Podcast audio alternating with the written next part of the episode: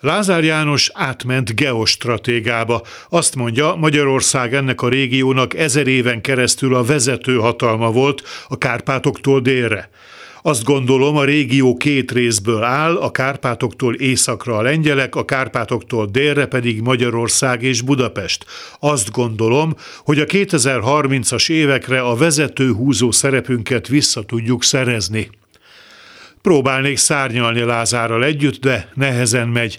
Olyan aprósággal nem is akarok foglalkozni, miként tudja az ezer éves magyar vezető szerep részének elkönyvelni például a másfél százados török hódoltság korát. Fontosabb ennél a jelen és a jövő. Elképzelem, ahogy leülünk a lengyelekkel, és azt mondjuk, figyeljetek ide, ez itt a Kárpátok. Ami attól északra van, ott ti vagytok a Jani, délre pedig mi. Ez rendben is lenne, de égtájból négy létezik, nem kettő. Észak-dél mellett ott van kelet-nyugat. És ha már földrajzi határvonalról esik szó, akkor hadd jegyezzem meg, magyar vonatkozásban arról szoktunk volt beszélni, hogy mi van alajtán innen és mi van alajtán túl.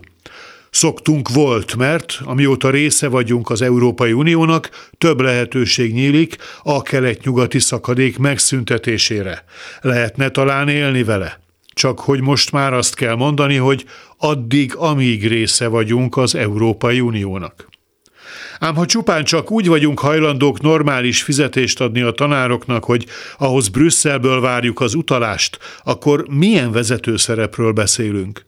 Hány magyarnak lesz jó az ország vezető szerepe a Kárpátok bérceitől délre, ha sokak számára csak egy út adódik a felemelkedéshez, az, hogy elszegődhetnek betanított munkásnak az akkumulátor vagy a Fidesz kormány egyik kiemelt mániájának számító fegyvergyárba, mert a magasabb tudást sok-sok pénzért mérik.